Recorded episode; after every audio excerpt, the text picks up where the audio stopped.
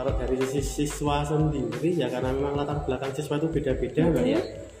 Kadang ada yang memang anaknya rajin ada yang sangat bagus sekali prestasinya sangat baik juga ada ada yang 90 derajat 180 derajat bahkan Kebaliknya 360 gitu, derajat beda. Ada yang eh, sering nggak pernah masuk sekolah banyak izinnya dan sebagainya sebenarnya eh, banyak sih seru-serunya itu. Nah sebagai guru ya tinggal bagaimana kami itu mendidik kemudian mengarahkan mereka untuk menjadi yang lebih baik lagi ke depannya. Justru malah tantangan di sekolah swasta itu lebih tinggi kalau dibanding dengan yang negeri. Karena biasanya di negeri itu mereka siswa itu sudah banyak disaring di sana. Mm-mm. kalau sudah tidak masuk di negeri baru mereka masuk ke swasta. Hmm, nah seperti itu. Justru malah tantangan yang menjadi seorang guru yang sebenarnya itu susah tuh susah dukanya. Seorang guru itu ya di swasta seperti itu. Tapi alhamdulillah kemarin eh, ada beberapa teman-teman itu yang dari luar bahkan pihak industri juga kami kerjasama dengan industri ketiga itu lulusan dari SMK Modern Gandung itu bagus-bagus pak. Hmm, wah keren banget nih teman-teman. Karena ya dari jumlah siswa kami yang notabene 5 sampai 6 kelas per angkatan per dalam satu tahun ya. Mm-mm. dan kami ngurusnya itu ngurusi anak segitu tuh lebih mudah daripada ngurusi yang banyak. Mm-mm. malah nggak istilah jalannya nggak kopen. Nggak kopen. Dan kalau kesahnya ya tadi itu ya kalau diminta sambat istilah bahasa Jawanya ya sambat anaknya sering telat, telat kemudian nggak pernah berangkat. Nah itu. Tapi itu sebenarnya bukan kalau kesah malah jadi tantangan tantangan ya pak. tantangan betul. tersendiri untuk para guru ya betul. teman-teman beneran guru apa enggak? Oh diuji Betul. dengan cara mungkin attitude-nya para Iya, murid betul, seperti itu betul. Sampai mereka itu seperti jam masuk aja masih sering terlambat. Kami beri perlakuan khusus. Kemudian dari sisi dalam pembelajaran, dalam praktikum saja, mereka kalau kami kan ada baju kerja namanya wirpat mbak, Nah, mereka nggak bawa wirpat pun harus pinjem atau usaha bagaimanapun caranya dia harus pakai wirpat sebelum mengikuti praktikum. Karena disiplin seperti ini yang kami tanamkan dari TBSN oh. Karena di industri itu yang paling utama itu adalah sikap dan karakter salah satunya disiplin ya. kalau tidak disiplin ya bisa jadi mereka akan pertama potong gaji. Kalau dilanjut dulu bisa jadi maka eh, bisa jadi mereka malah di PHK oh.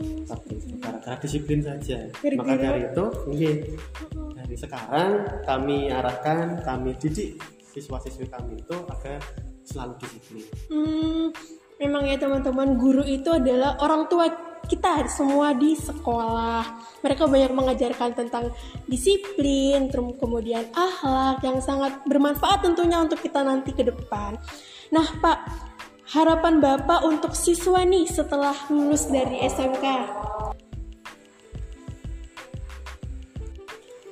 kalau harapan untuk siswa-siswi kami ke depannya harapan kami sih sesuai dengan uh, harapan sekolah sebenarnya Mbak. karena kami itu punya pedoman begitu masuk di SMK Muhammadiyah Gambing kami proses, kami bimbing, kami bina selama tiga tahun dan nanti setelah tiga tahun harapan kami langsung bisa diterima kerja. Hmm, Nah, kami juga sudah bekerja sama dengan banyak industri yang TBSM itu ada.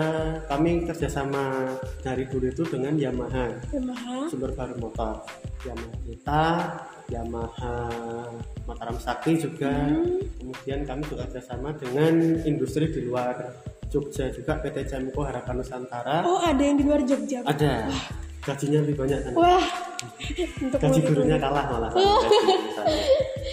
Nah di sana itu harapan kami, bu iya nanti kalau seandainya ada rekrutmen dari perusahaan-perusahaan tersebut, silahkan nanti bisa mendaftar ke BKK, Hmm.